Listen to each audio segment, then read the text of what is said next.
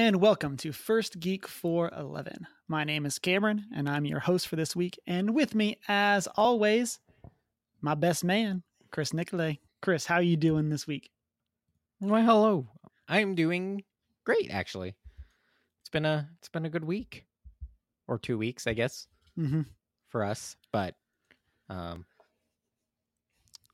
Easter weekend was fun. Yeah. Yeah, I had my cousins visiting, so we ate like kings. Nice. Yeah, it was weird. It was great. It was great. It was great. I feel like we How have a you? lot of like general geeky stuff to talk about since we didn't like since last week what ended up being um Deanna and I doing our Star Wars celebration thing. Yeah, But we like do. we're gonna have to save that for another time. Like I feel like so much news has happened, but this week we are talking um, our top ten cards from War of the Spark, which is the latest Magic the Gathering set. A really exciting Magic the Mhm. Gathering set. Um, like if you were to see our show notes, you would see that Cameron originally had like twenty plus cards on Yeah. his, most of which were Planeswalkers, Right. and had to narrow it down from there Yeah. because there's just a lot of fun cards in this set. Um, I myself picked like completely ignored creatures, mostly like the spells in this set are Mhm. just like okay, okay, that's abusable. Yeah. Okay. So I think my original list had like twenty something cards, and nine of them are were planeswalkers, and then my current list, spoilers, has five planeswalkers on it, so it's still half planeswalkers. But I feel like I could have just done a top ten planeswalkers from from this set. But Well, before we get there's in- enough Planeswalkers Yeah. in the set that it that you could. Yeah, and that brings us of. to one of the big themes of this set. This is the first time we've we've really had a Planeswalker Matters theme, um, with 36 Planeswalkers in the pack, and then Tezzeret being the buy a box promo. Um, so kind of 37 Planeswalkers. Like there's been sets before, like um, Battle for Zendikar, um, or I guess it was Oath of the Gatewatch technically, that had some cards that cared about Planeswalkers. Um, but this is the first time we've really seen planeswalkers as a theme where they're in every single pack. Yep. Right. And like so like yeah, they they they did a good job. I felt like like looking at these cards. Um also because now we're also seeing them all the way down. Not only are they in every pack, but they're at three different rarity Right. levels. Um so you do have we do have a few mythic planeswalkers, um several rares and a lot of uncommon ones. Mhm. Um, but they did a really good job, in my opinion, at balancing out these cards, whereas the uncommons don't have like staying power Yeah. necessarily because they only have neg abilities, Right. um, which are really good. So they're not really Mhm. designed to um, boost and then ult. Right. Like they they're they're there for the static ability while they're there, Yeah. and then they have like pretty much a sorcery spell Yeah. that you get to use for their negative ability. Yep. Um, One of the cool things that we see with that um, is that so in general, the mythic planes or all the planeswalkers in the set have a static ability. The mythic planeswalkers, with the exception of one, have three activated abilities. The rares have two activated abilities, typically a plus and a minus. And then Mhm. the uncommons just have the static and then a minus, like you were saying. And I think that plays in really well, obviously, with like one of the set mechanics, which is proliferate, which is whenever you would proliferate, you get to add another counter of each type that's on that permanent or player. Yep. Um, and I think that that's really cool. And I'm it's it gives you some cool longevity to some of those uncommon planeswalkers where like maybe you can just get one more activation out of them. But for some of them, like that one more activation can be a really big thing. Right. Like it's like some have just like removal for Mhm. their ability and having additional removal um is always going to be good in any game, especially one that's just sitting there that gets to get you get to reuse and um in terms of our favorite format commander, you get a politic with. Mhm. Um stretch out the game as long as you can. I don't know. Um But yeah, yeah, well, with that, also other another mechanic, as we had mentioned um, in previous episodes, just so we are covering all the bases regarding the set, um, is also amass, which is on a lot of cards is kind of a sub theme. Um, so what amass does is, um, I just had one. so I can Yeah, read it. I know what it does, but I'm I'm similarly um, afraid of miswording it. Yeah, so amass. It's uh so it's amass and a number, and what it means is so put a one one counter on an army you control, and then if you don't control control an army, create a zero zero black zombie army creature token Mhm. first, and then you put the counters on. So essentially, like, um, there's a lot of synergy with it, like where you just can get this creature that's going to get bigger and bigger. Um, it's an hmm army creature, you know. Uh, it, well, it's its own creature, you know, in general. And then as you cast more things, it's just gonna continue to grow Yep. and I- become a nuisance. I really like it as a, a it. mass as an ability. I, I figure there's gonna, probably going to be some janky deck that just turns their permanents into armies, and then they can amass onto other creatures. Um, but that we're kind of getting into just Mm-hmm. like janky decks at that point. But I feel like there's there's something. Right. But I mean, it's a cool sub theme where you're gonna like hmm cast a spell doing this, and your army gets this, or cast a spell does this, and then your army gets bigger anyway, and it's on the field, or Yeah. um, cast a spell for to protect yourself, and then also you get a blocker because now you have this army on the field. Uh, things of the sort, and it's all in all going to be a really fun set. Um, obviously, we get the return proliferate as we had mentioned, um, and then I don't know how like they went about the set, but I, I this deck is this set is just gonna be chaos, and it's not. Yeah. It's gonna be interesting and limited. Like it's gonna be interesting at pre-release for the set because I Mhm. don't know. It's gonna be very I'd hard to looking for. evaluate when you Um, have basically like enchantments with upside is essentially what all the uncommon planeswalkers are. Is like they're basically an enchantment, but they also have an activated ability. But like exactly. Sorcery speed ability, unfortunately. So I mean, like it's like a less like good Mhm. enchantment that would normally have an activated ability because you have you can't do it at instant speed or Yeah. things of the sort. But all in all, Is amazing. good. Also, the flavor text on these cards, yes, it's just the best flavor text ever. But it's really Okay, good. Maybe not necessarily ever, but I, it's they go together so well. Um, or like there's certain cards that I was Yeah, tempted to throw on there just because of flavor that that text, and you're just like, like, mm. Yeah, I, I still need to pick up the novel. It dropped today as of recording, um, and so I need to pick it up and read it. And um, especially now that and we do know how the story ends through the cards, um, which I think is good because I know Theros Block got criticized a lot for that, um, where like some of the major story beats weren't on cards, and so.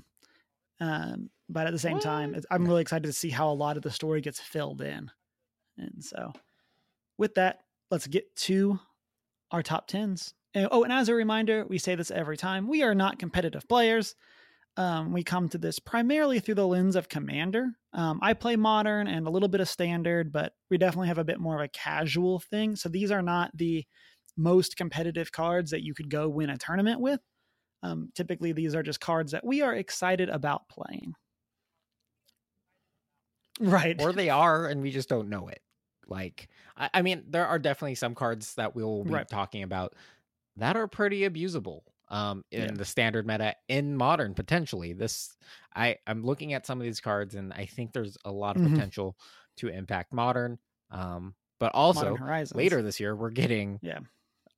Modern Horizons, which is reprinting Yeah. legacy cards for modern, as well as brand new cards specifically for modern. Mhm. Um, so it should be a really good set for Uh, yeah, also for For EDH, EDH. kind of like Battlebond. but with that, um, Chris. Oh, and we, oh, Yeah. one more thing. This we do not typically actually list these in a one to ten, and so we're not saying that the first card listed is our favorite or the last card listed is our favorite. We just kind of go. Hell. I usually don't even Yeah, I typically don't order I put them down in.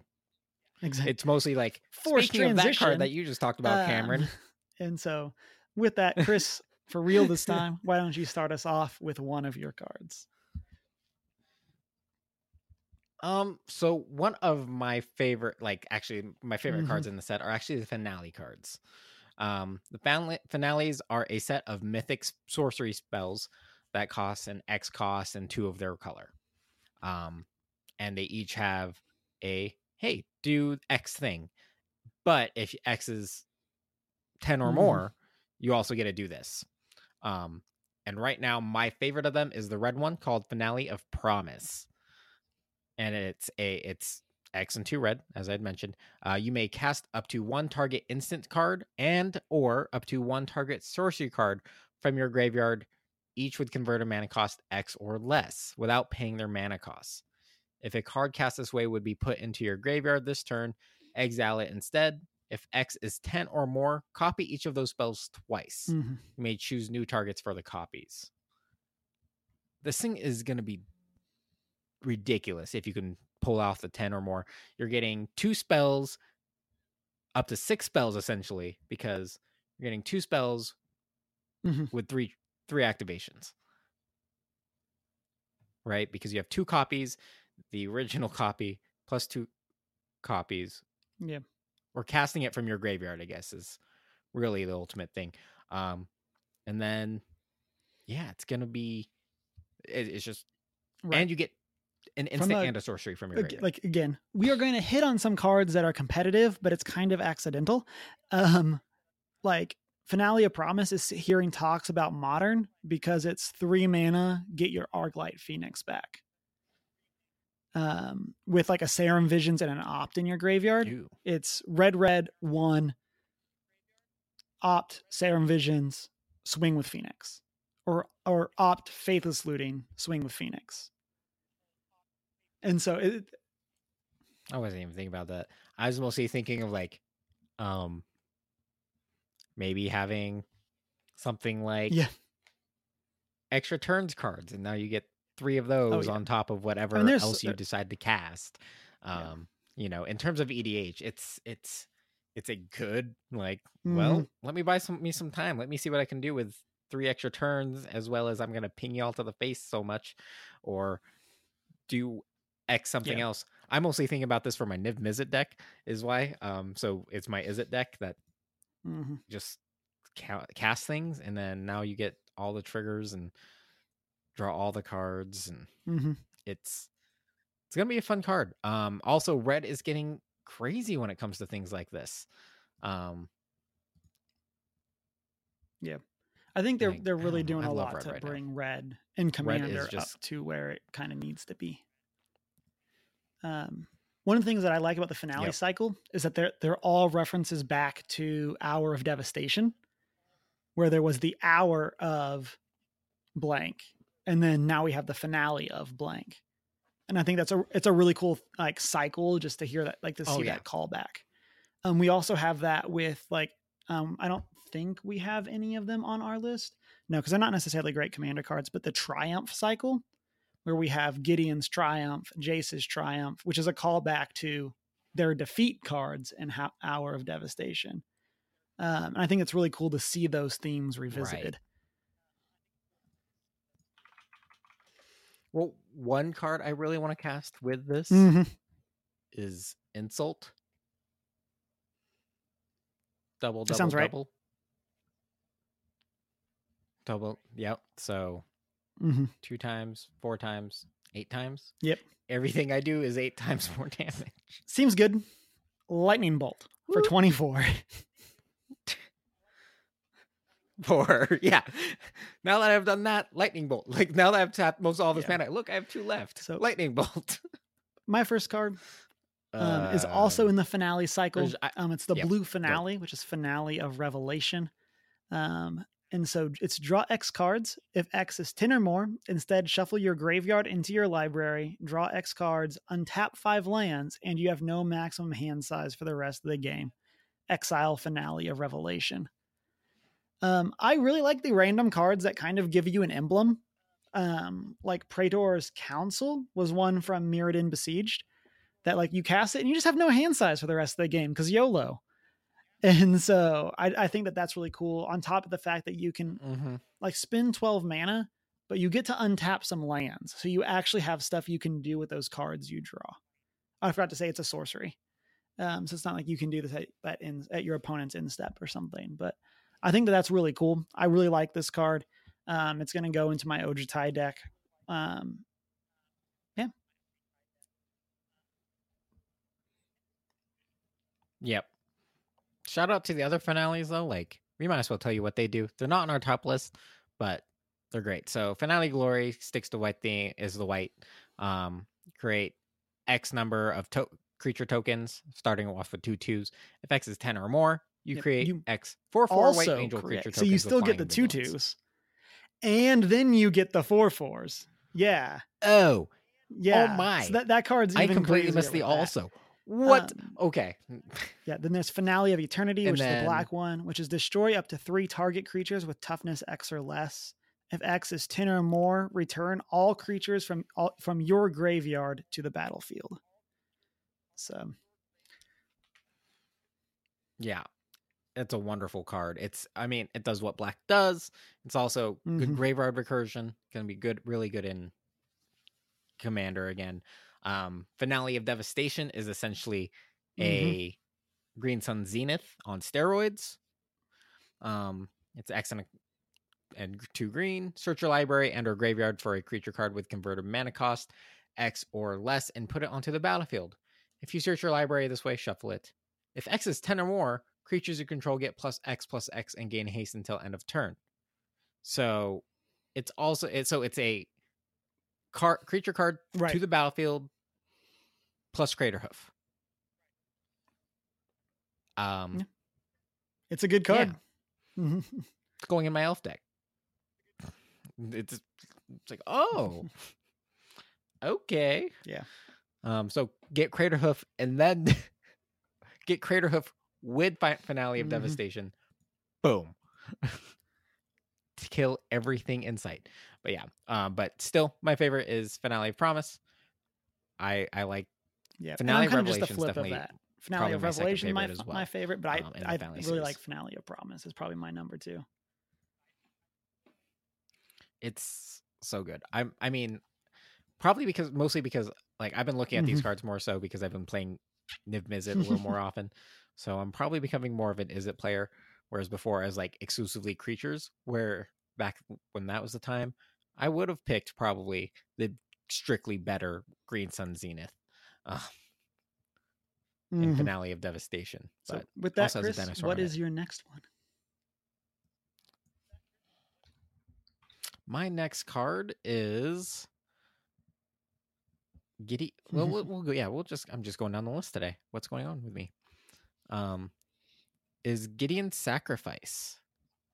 Um, I really like the idea of this card. It is good, just in general protection, which is what white does. It costs one white.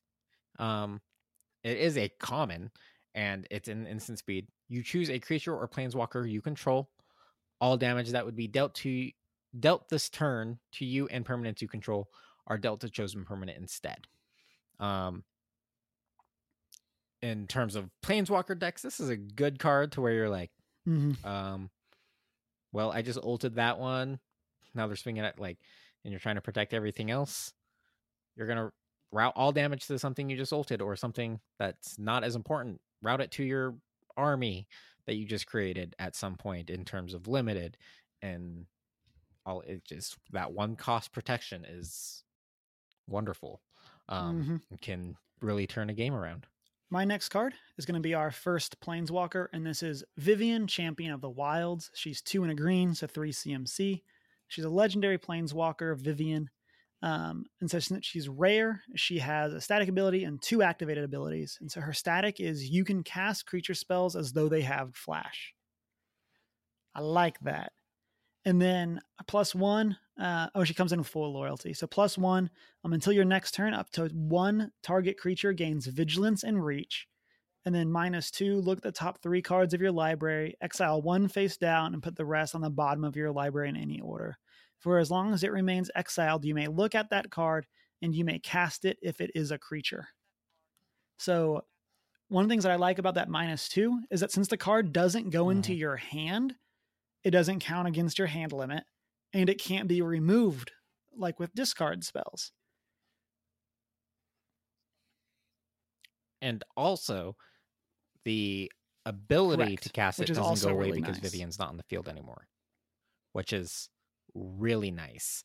Um, Mhm. all in Yeah. all, a great rare. Oh my goodness, this is a really strong rare for any creature based decks, um, which is what green is, um, Mhm. and it's going to be great. Whoa, And If segue. pair it with my next card, segue. Um, so I did pick this one because I- pro- mostly for segue Mhm. purposes, not really. It's also just a good card. Is Vivian's Arc Bow. It is the rare legendary artifact. Costs one and a green, and it has the ability of pay X and tap it. You can discard a card, and then you look at the top X cards of your library. You may put a creature card with converted mana cost X or less from among them onto the battlefield. Put the rest on the Mhm. bottom of your library in a random order. Um, cards like this are super abusable because Right. it's at ins- you can do this at instant speed. Um, so you know you left mana up to protect yourself from something you didn't need to. Tap the rest down. Let's see what you get. Um, I mean, it does have the slight car- drawback of that part of its cost is to discard a card. Whoop de doo. Right. But if you play this in a deck with with creatures that enter the battlefield and draw a card, like Elvish Visionary, Yes. like a, it's the two drop one one elf that when it enters the battlefield, draw a card. There's a whole slew of creatures like that that you could play this with that come into play. They're not a huge mana investment, and then you get Mhm. your card back. And so there's there, there's definitely ways of playing this that that works out. Yeah. Um also like just a random piece about this set too. Um is that because it is Ravnica, they do have a lot of dual cards, you know, trying to keep like within the guild's colors still. Mhm. Um so what makes me excited about this set, um not even on our list, are like some of the mana pieces, mana generation. Mhm. So you got Firemind's Vessel, taps and add two mana of different colors. Um, it, Interplanar Beacon, one and tap it, add two mana of different colors. You can only use it to cast Planeswalker spells, but still, like the mana fixing they are doing to make this set viable is super nice. Yeah. Um. But yeah. Um. So, what's your next card, Cameron? My next card um, is going to be God Eternal Bontu. And so on Amonkhet, um, we got a batch of, of creature types, creature type God. Um, and through the story, four of them end up getting turned into zombie gods. Um, and so this is kind of interesting because it's the first time that we've seen things that were that were both gods and had a subtype. Um, and so there's a full cycle. Um, well, there's four of these. Um, the last god is a boar god, which is also pretty from great. Theros, isn't he? Um, hmm? Bontu, No. Um, the Boar God. the Raze-Boar. Um, I can't remember. Ilharg, Ilharg. the Raze-Boar. I don't know lore wise. Yeah. I thought I remember someone Yeah. saying that he was a god from another plane. Yeah. Now, Ilharg is the only one that's actually a god of Ravnica. Oh, okay. The other four are gods from right, Amonkhet. right. I knew that. and so um so god eternal Bontu is the black um black god it's three black black so five total for a legendary creature zombie god um he has menace and then has when god eternal Bontu enters the battlefield sacrifice any number of other permanents then draw that many cards when god eternal Bontu dies or is put into exile from the battlefield you may put it into its owner's library third from the top um so this is the fourth time that we've seen a mechanic for the gods, and they kind of always have this flavor of being very hard to kill. Um, so the original Theros gods were enchantments and were indestructible until you got a certain devotion. The original Amonkhet gods were just indestructible, but they were always creatures. But they couldn't attack or block until you fulfilled some sort of condition. The multicolored Amonkhet gods, when they died, they would come back to your hand at instep. Yep. And so now this iteration, when they die or are exiled, they go into your library third from the top. Yeah. It's kind of a And so I like that they they have played with that aspect of the Mhm. god cards you know, Right. um, having different iterations of their, I guess, immortality. Yeah. Um, in essence. Yeah. Different plays on that same yeah, trope. exactly. It's like, oh, you just can't remove it. Oh, well, it's gonna come back somehow. Um, hmm and now it's it Yeah. still comes back. It's just a different thing. It doesn't have the subtext that it's hard to remove or things Right. of the sort. The, the thing that I like about Bontu is I'm, I'm sure you've been in this position in a commander game where you kind of just get to the point where you have a bunch of mana that you don't necessarily need on all of your turns. What? And so just the ability to like sac- sacrifice like four or five lands and then turn them into new cards, I really like. Um, I'm thinking specifically for my marine deck. Um, and this card also combos really well with World Shaper, which is a merfolk that when it dies, you return all lands from your graveyard to the battlefield. If you had something with So you can sack sack a bunch of lands and World Shaper. You draw a bunch of cards, and then World Shaper's ability brings all of your lands back. imagine like doing that with a landfall card on the field. That'd be pretty bananas. Boop. Okay. Land matters deck is a king commander too. We do have a Yeah. specialized planeswalker that can be your commander. hmm Um and also just think about like these gods with the arc bow. Yep. Like, oh, there it is. Came back. Boop them out at Instant instant back. speed. Yep. You guys forgot about this. um what is your next card, Chris? my next card um let's go with single combat um Mhm. because every, we need more board wipes in our life um each play Blue White Dragon Tribal does. Huh? Blue White Dragon Tribal does. no um so single combat costs three and two white. Um it is each player chooses a creature or planeswalker they control then sacrifices the rest. Players can't cast creature or planeswalker spells until the end of your next turn. What i Mm. love about this is that normally you're spending mana for a board wipe. It puts you kind of at a disadvantage. All the other players get a chance to kind of rebuild their board state well before you and it's really frustrating to Mhm. be be the one that plays the board wipe not with this one because they can't reset up that standard board state with the creatures or planeswalkers until after you have your next turn. Right. Boom. Um And I definitely think too, like, and one of the good things about this is like, while everyone gets to choose, if you're playing this in your deck, the creature or planeswalker you're choosing to keep is probably really important. yes.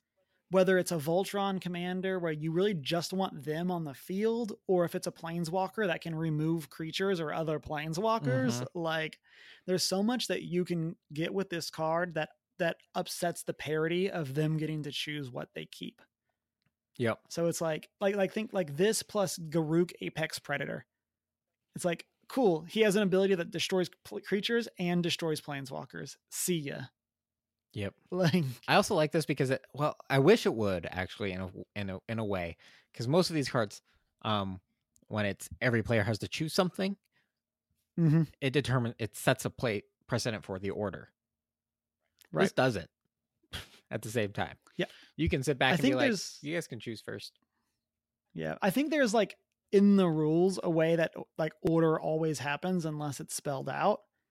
But Probably. I think I was listening to um Drive to Work, Mark Rosewater's podcast, and he was talking about like the five golden rules of magic. Start with yourself and And I think one of them is the order of things when order is not clarified. But I do not remember that order. So It's people typically going to be start with yourself and go clockwise. If I remember, like that's Yeah. that's the way that's normally outlined, and they probably stopped including that text because it's Yeah. the a golden rule now. Like possibly, Mhm. I don't know. Yeah, I don't know. Um, but yeah, great kind of board wipe. Um, strategic has good politics with it, but yeah, also the flavor text. Not even a Mhm. threat to the entire multiverse could persuade them to put aside their feud. Yep. And the art is Nahiri and Sorin fighting, which was the whole um not Av not Avacyn restored. Um Eldritch Moon. Yeah. There we go. Plot line. of Nahiri and Sorin just bickering over how they've both been awful people to each other. Mostly Sorin, it's kind of all his fault, but like Just saying. um and and so Nahiri brings an Eldrazi to his plane just to say suck it. And um but it's it's really good. Yeah. I love the art for that card. I love all the art in this set for the most part. Like, um, I think it's one of your cards. Maybe. I don't know. I, I don't think know. you're up next anyway. So yep. My next card um, is a card that I think is on the list for possibly one of the most powerful cards in the set, and that's Karn, the Great Creator. It's a four generic mana um, for a legendary Planeswalker Karn. Comes in with five loyalty, um, and his passive is that activated abilities of artifacts your opponents control can't be activated. Plus one until your next turn, up to one target non creature artifact becomes an artifact creature with power and toughness equal to its converted mana cost. And then minus two, you may choose an artifact card you own from outside the game or in exile, reveal that card, and put it in your hand. Um, so, from a competitive standpoint, in standard, there's an infinite combo with Karn. Like, now granted, it's janky, but like there already is a combo there. Um, in modern, there's a card called Mycosynth Lattice, which turns all permanents into artifacts, Yep. including your opponent's lands. Yep. And so Karn makes it so your opponents can't use mana for the rest of the game. So that's kind of janky, but fun. Um, I guess it's a fun lockout strategy if you're into that. Um, no. then on top of the fact of just like being able like in competitives like whenever you see something that says outside the game that means in your sideboard um and so the ability to go get an artifact from your sideboard that isn't in your deck so it's protected from a lot of abilities like that's really powerful too on top of just being able to get the specific like situational card that you might not want in your main deck right. and so Also, do be aware there are no sideboards in Commander, like officially. So right using that ability is completely up to your play group. Um, if you are in a official like game store, um, keep in mind don't plan on activating that ability. Probably not going to be allowed. Um, And and I would say if you do plan on activating the ability, have a 15 card sideboard with you. Yep. Don't don't do the like, okay, well, I need to go through my binder to find the card I want. Like if people are gonna bend the rules for you, right. make it easy for them. Yeah, but uh, it's like, oh yeah, I played this card just for this ability, and let, let me be an inconvenience. No. Mhm. Um, but yeah, really good card, especially for activated abilities. Um, also at rare level. Yep. Just throwing that out there. Um, definitely really strong. Gonna be fun card, Mhm. all in all. Okay, Chris, what's your next card? My next card is actually let's go back to some spells. Narset's reversal. This is almost a counterspell. I mean, it is Mhm. straight up a counterspell, but it it's a good card. Um, also, like do casting this type of spell um, in response to your own thing at the same time can be phenomenal. Um, so it Yeah. costs two blue, and you copy target instant or sorcery spell, and then you return it to its owner's hand.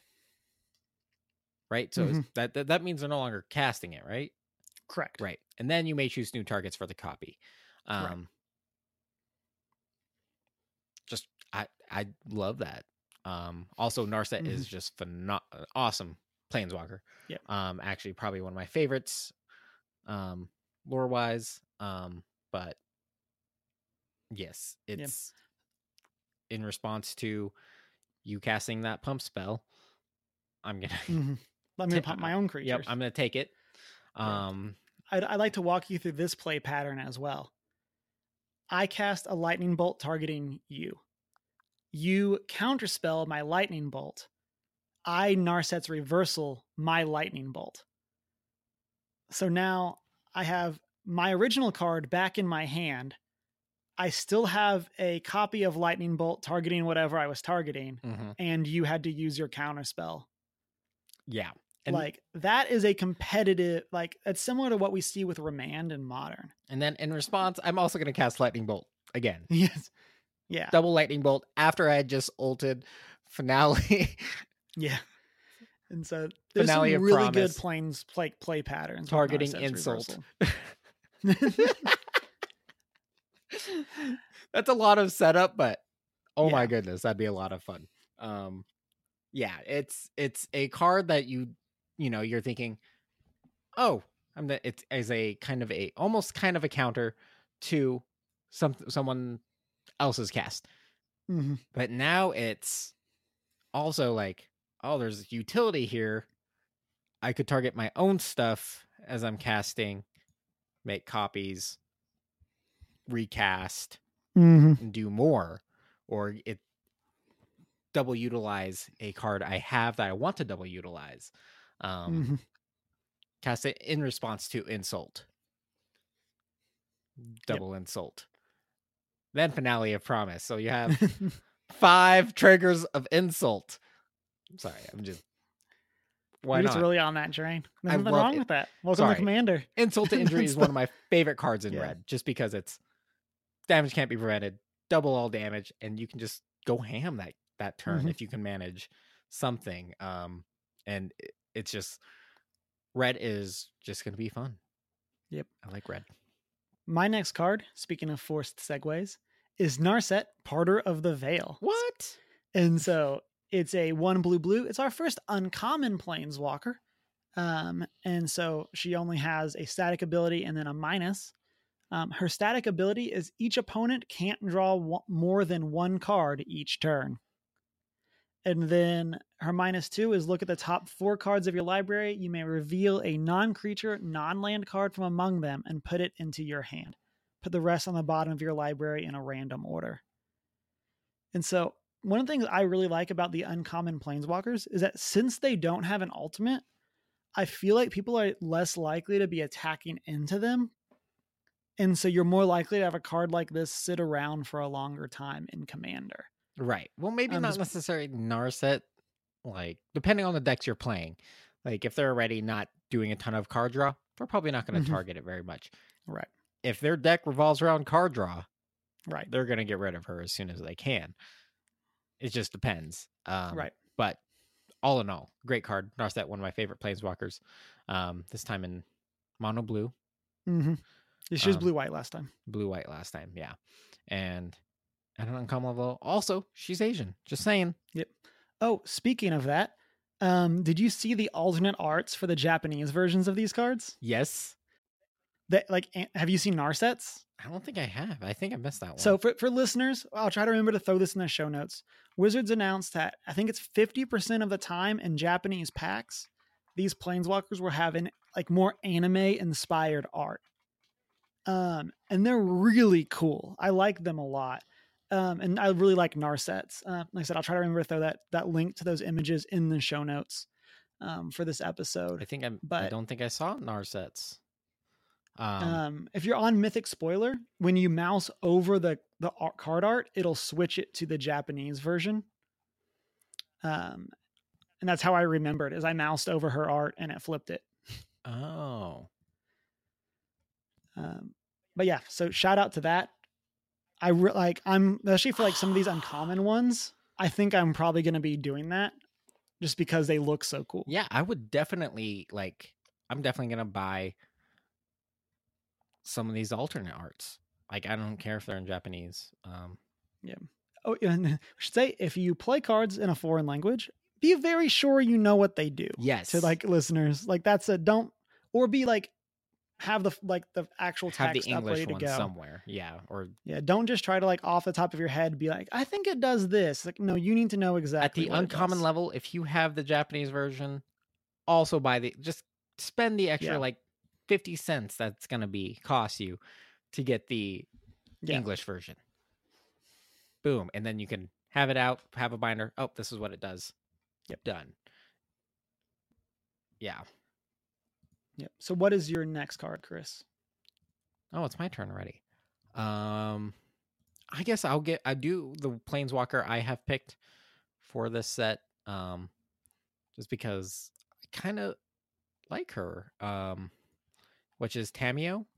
Mm-hmm. Um, she is a rare. She is in Simic colors. She's two and a two, a green and a blue. Um, spells your abilities, your control can't cause you to discard cards or sacrifice permanents. This is just a good static ability um, to maintain protection for your hand, as well as getting around the sacrifice effects, um, which are a lot stronger, and especially like we mentioned a board wipe earlier that forces everyone Mhm. to sacrifice everything else. Um, good card to have on the field if someone tries to cast that. Um, whatever. It's really mostly her static ability that's really phenomenal. But her her other her general abilities aren't half bad. Um, choose a non-land card name, then reveal the top four cards of your library. Put all the cards with the chosen name from among them into your hand, and the rest into your graveyard.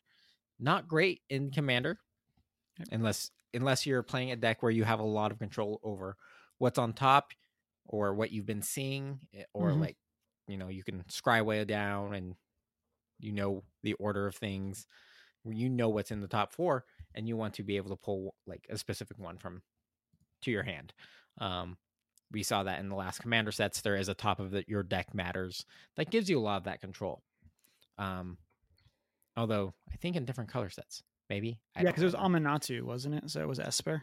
a minato yeah no yes yes yeah so it's esper so it's lacking green Mhm. but i mean that's it's gonna it's opening up other options for you to use a different commander or something if you want to build a similar form of deck you know or more creature based version. Right. um also you get some graveyard recursion for her minus three you return target card from your graveyard to your hand. Graveyard recursion's always great um especially when someone counters something you don't want countered or removed it and you're like ah. and Or you emblem a planeswalker and you want them back. yeah it's like ooh uh, I've had that happen before. Me too. But there's a really, really good uh recursion spell also for those planeswalker decks. Which I'm sure you're running.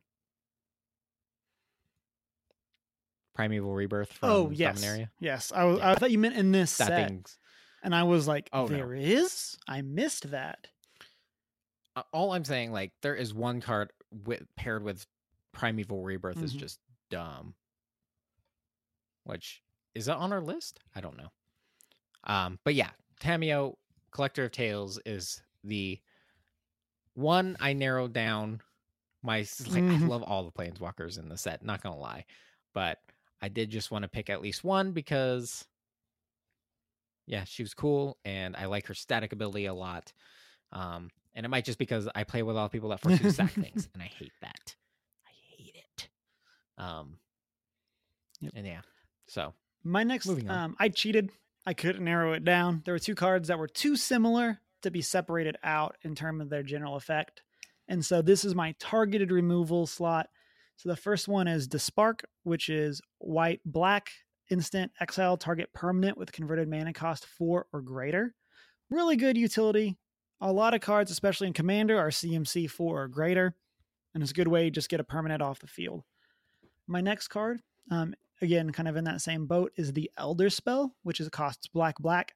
It's a sorcery. It says destroy any number of target planeswalkers. Choose a planeswalker you control. Put two loyalty counters on it for each planeswalker destroyed this way.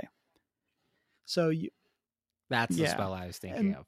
Like you do that, destroy all your planeswalker to Right. one planeswalker, class primeval rebirth, bring everything back. yeah.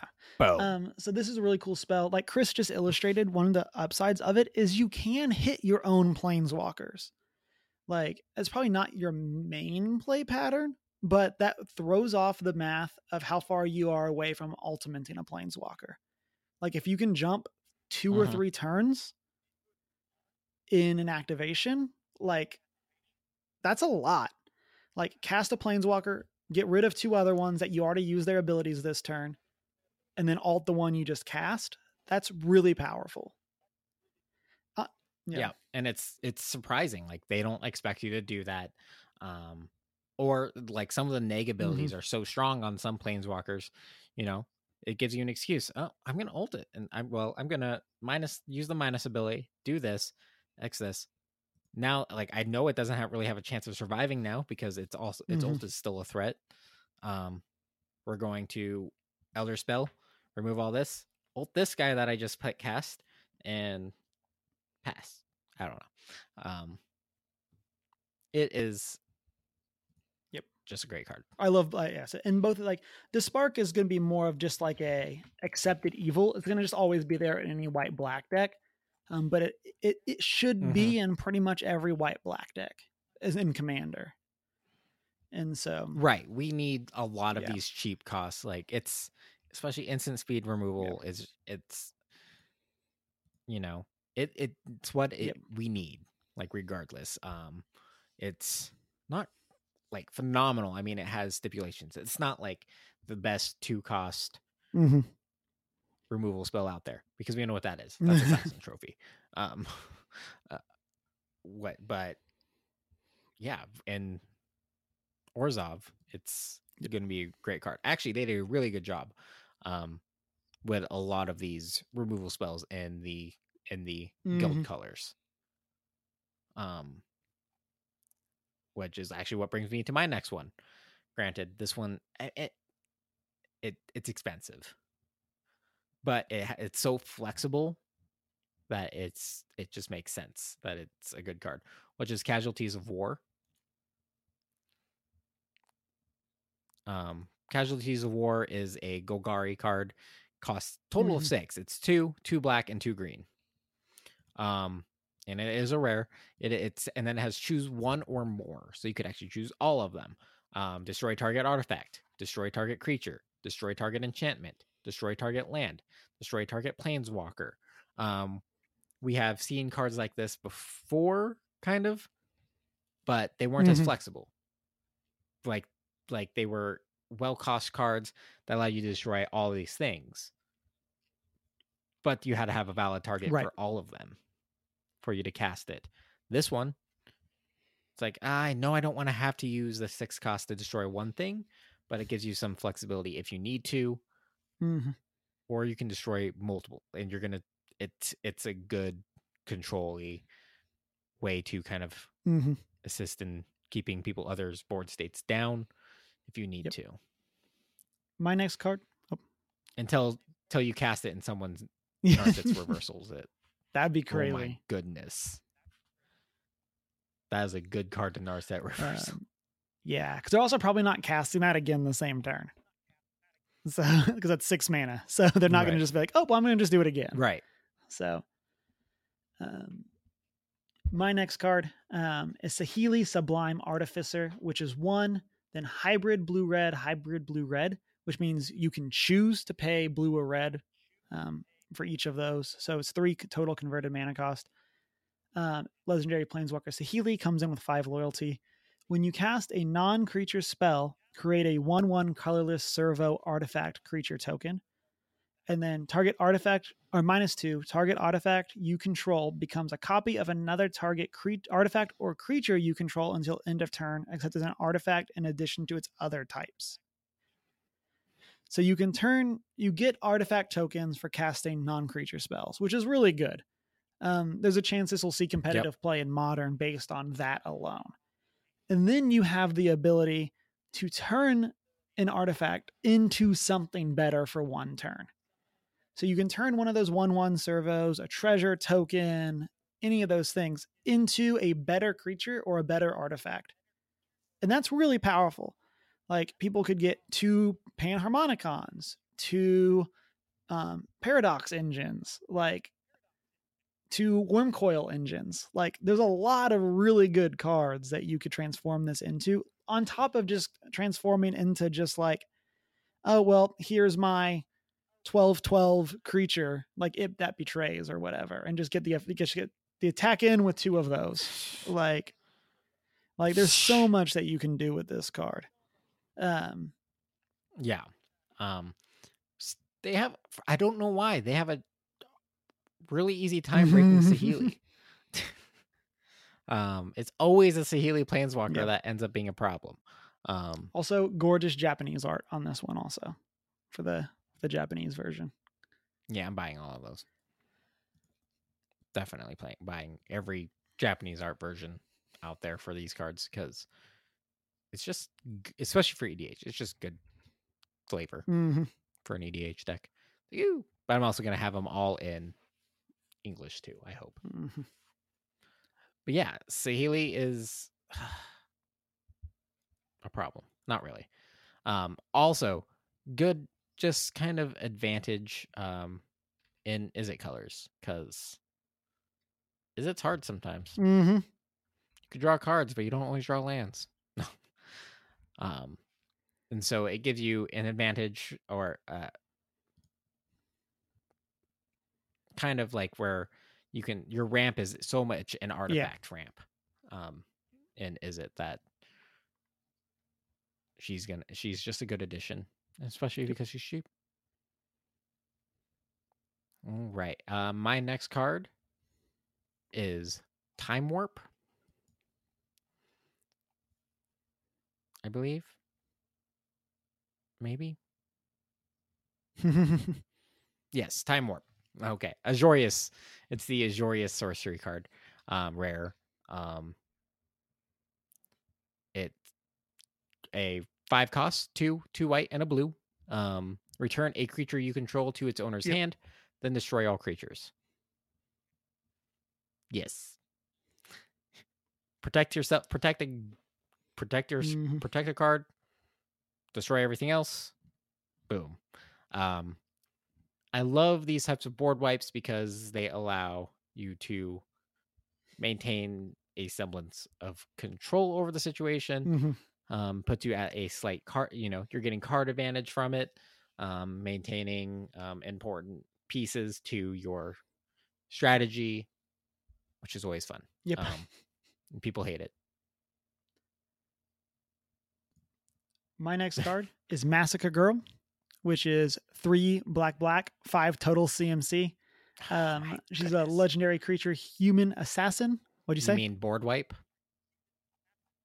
yeah. You mean just And um, creature board she's a menacing 4 4.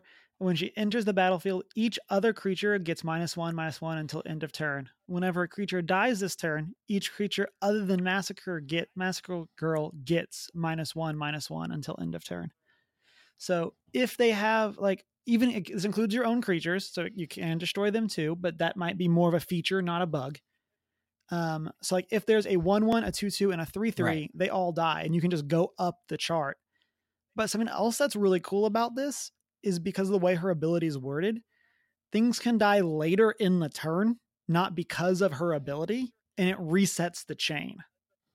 And I think that's really cool too. So you might only Yep. kill one or two creatures right away with her ability, but then you cast a removal spell to destroy one more creature, and then that restarts it, and that kills two, one or two more creatures, et cetera, et cetera. And then she always stays around because her ability doesn't affect her. And so I think that that's a she's a really cool creature. yeah She definitely seems because it's minus one, minus one. Also, she seems like she could be a really good commander, just as a way of just like these are hard to remove permanents. We're gonna just take a bunch out. Yeah, exactly. Like it's it's something also like if you have certain effects on the Mhm. field where you can sack things to start her her Yeah. triggering in response to something. Um also Yeah. gets around indestructible as a result and you know, it's Yeah. not sack as well. Yeah, it does have to be the turn she comes into play, which is kind of the good bit, like removal. again, that's probably more of a feature than a bug, but um, that is kind of the one could be difficulty with this. But there's so much you can do with this card to keep the chain going. Yeah. And it's you know it's something that ultimately like you can you have some leeway there are ways to if you need to where Mhm. you can get rid of her bring her back and right. even in mono black and edh um you're going to have some other options to assist you in being able to reactivate that ability on a tur- on turns and good thing she doesn't have haste that'd be dumb You're right. What's your next card? Um, I also so my next card, um, I did pick one of these other just straight across the board, um, theme sets, um, which is the uncommon sorcery spells. We have the Bond of blank. Um, in this case, I've picked Bond of Discipline, which is a five cost. It costs four and a white. It's tap all creatures you control. You, you your opponent's Mhm. control creatures you control gain lifelink until end of turn. This is a wonderful just turn combat trick. Um, just oh, okay, gain a ton of life. Yeah, and On top of good. like, you gain all that life back, which means they're probably like your other opponents probably aren't killing you. So like you can use this to kill a player, Right. knock them out of the game, and then gain a bunch of life. The other two players that are left in a typical four person pod can't then gang up on you and knock you out. Yes. right, at least not in that next turn right away. Mhm. um, depending on your Always board state, exceptions, but- obviously. Um, but all in all, right. If you need to be that person that gets Mhm. rid of the biggest threat currently this turn, boom, you got it, and it's, it's good. Yeah, My next card um, is Ral Storm We- Conduit, who is then four blue red or two blue red, four total CMC. He's a rare planeswalker. His static ability is whenever you cast or copy an instant or sorcery spell, Ral Storm's Conduit deals one damage to target opponent or planeswalker. Plus two to scry one, minus two. When you cast your next instant or sorcery spell this turn, copy that spell. You may choose new copy, new targets for that copy, and he comes in with four loyalty. Um, really solid abilities. This plus two to scry one is kind of is what it is. Um, but the, anytime you cast or copy a spell, deal one damage, like in your hypothetical Niv Mizzet deck, like that's really powerful. You're going to be casting a bunch of like instants and sorceries to draw cards with Niv Mizzet anyway, which will then let you ping with Niv Mizzet and let you ping with Ral Zarek. And then you can also copy things to do it even more. There's just so much going on. what? Um, really like it. Also, cool Japanese art. Yeah. We're gonna keep saying that. Ral. Yeah. Ral is definitely a card I've, I've been eyeing. Um, go is it? Especially when you get multiple triggers. It's it's such a good static ability, just in general. Um I guess that brings us to my last card. Which, you know, you, you saw this coming. I have my last card has that. I have to include at least one elf if there are elves in the set. So um my last card is Evolution Sage. It is an uncommon, costs two and a green. It is a three-two elf druid creature, and it has the ability whenever a land enters the battlefield under your control, proliferate. Yeah. Um, this is dumb.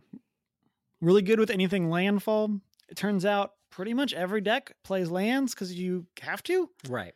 And so This is a great card for like in Super Friends. If I'm thinking about my Traxa deck, um, if you get those late turn, you know, mhm, ramp spell cards.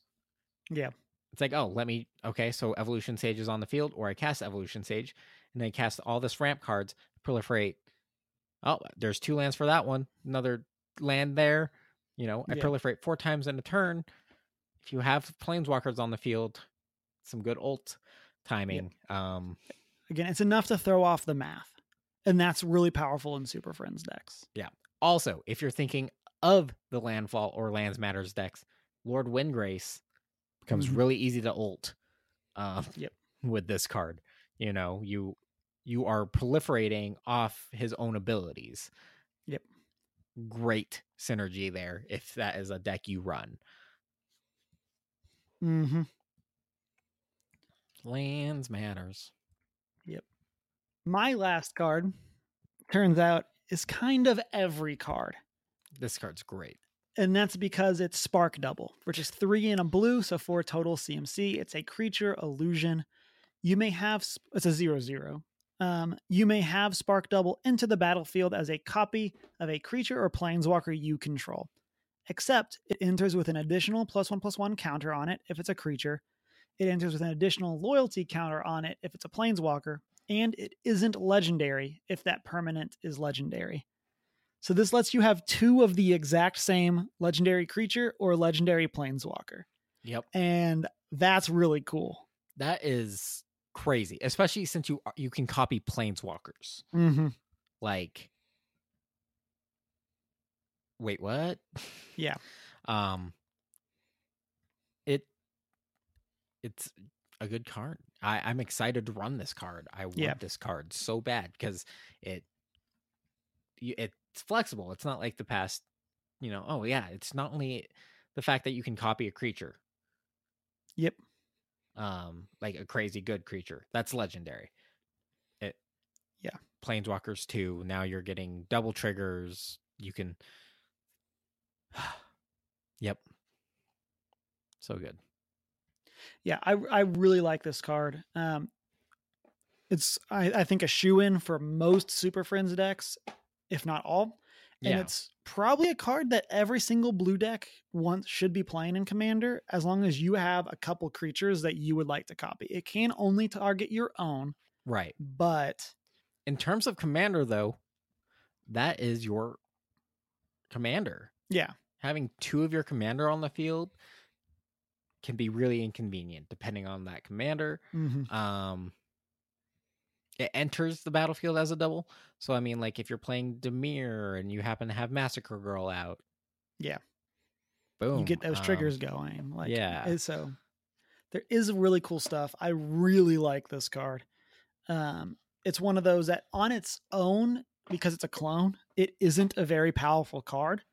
But the number of things that you can do with it because it's a clone is really powerful. yeah especially things that you normally wouldn't be able to do Yeah. that you can only do especially in our in commander or other formats Mhm. that you normally wouldn't be able to do um or you know there's still abilities so if you can troll something that you stole like an is it so if you if you do it for Oh, yeah, spell yeah. abilities now you create a copy that's bigger than their current creature if you steal it you know and then sack theirs and Mhm. super obnoxious it's a roundabout way for a permanent steal almost Yeah. um And you get to keep the copy, even though you might Yeah. lose the original.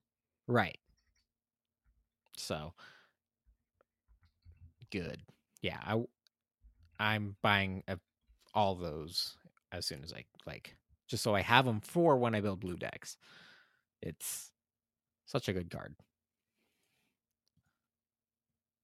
Yep. um i think that's yeah so that's that has those were our top 10s obviously we are big fans of this set um we're just big fans of magic in general Mm-hmm. um this i feel like though this is one of those sets where people are like well they broke magic again um, potentially in some ways they definitely did but i don't think like looking at the set in general until the pro- pros start showing that some things are broken it's really hard to say. There is so much flexibility in a lot of these cards in the different color themes that you can do and build around um i think it's going to be a very interesting meta until someone accidentally breaks something. Hmm